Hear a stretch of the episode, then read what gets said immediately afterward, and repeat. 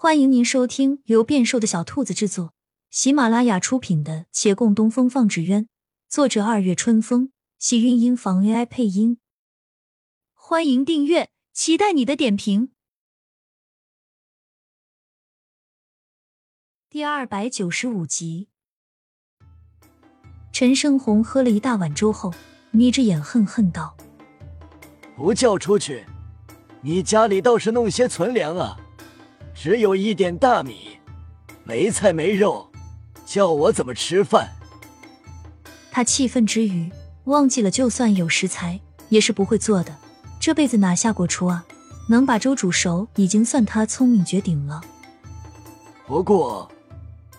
他在这幽静的院子里坐着，也有些感慨。那老头平时倒挺清苦的，难为他看得那么开。一晃又四日过去，七天满，这些人终于各归各位，重获自由。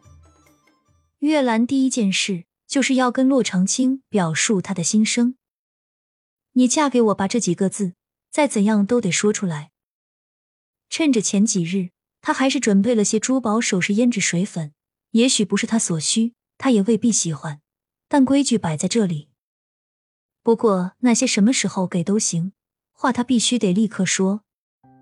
他起得早，在楼下等着，心里有事坐不住，来回地走。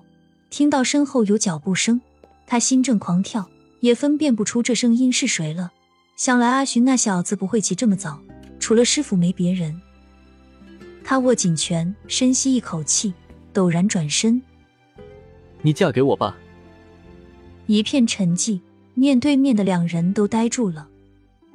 他四肢冰凉，站了会儿，一拍脑门：“我就知道，我就知道，此事就是不让我如愿。”然后咬牙切齿的向来人挤出个笑容来：“顾掌柜，您怎么一大早从后门过来了？”顾掌柜挑眉看着他，啧啧道：“哟，求婚啊！”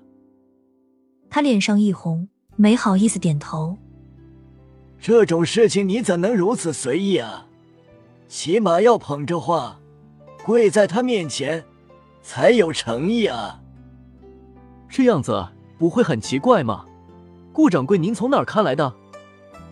没从哪儿看的，我自己想的。你信我，我好歹比你多活了这么多年呢。他点点头，信眼前人的阅历，决定照他说的做。很久后，他才想起来，顾掌柜不是没成过婚吗？这方面的经验，他哪里会有？眼下顾掌柜的馊主意出完，想到正事，将他一拉。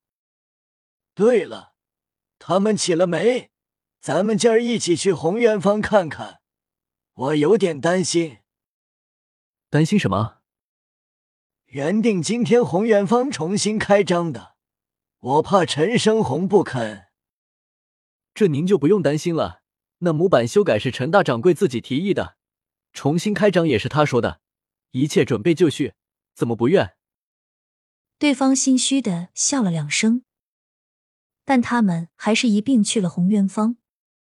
果不其然，陈胜红正站在门前大发雷霆，旁边几排吓傻了的工人学徒们也或许是看傻了，不明白他们掌柜怎么突然变了主意。几人没好靠近，在离得不远处停下了脚步，只顾掌柜疾步走过去。陈生红见到他，怒气更甚：“这红元坊，我说不开就不开，你为什么要替我做主？你有什么资格替我决定？”你说你不会做模板，大家都替你做好了，如何不能开？我我不受嗟来之食，你们替我做好了，那红元坊现在算你们的，还是算我的啊？往后赚的钱，我怎么心安理得塞自己口袋啊？那还不简单，你分给大家不就好了？这话声音大，孟寻听到了，便随口接道。陈胜红的脸色更黑。甩过来一个白眼，孟寻嘟嘴，变脸变得也太快了。前几天不是他叫你们过去一并出主意的吗？我才发现陈大掌柜其实心思很细腻，他能为别人的事情感同身受，现在又想到了赚钱应该与大家分，顾及着大家的功劳，他大概又感激又觉得亏欠，才会犹豫不决，以至于改了主意吧。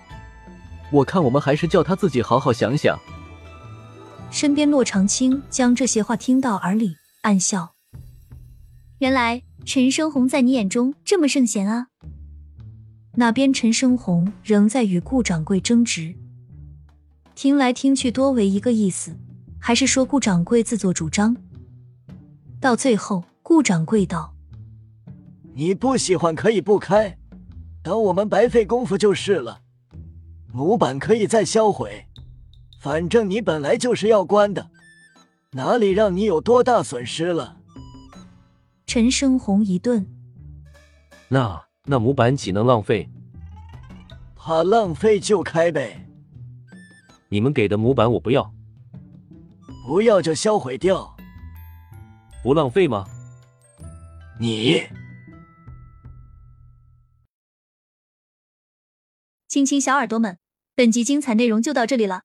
下集更精彩，记得关注、点赞、收藏三连哦！爱你。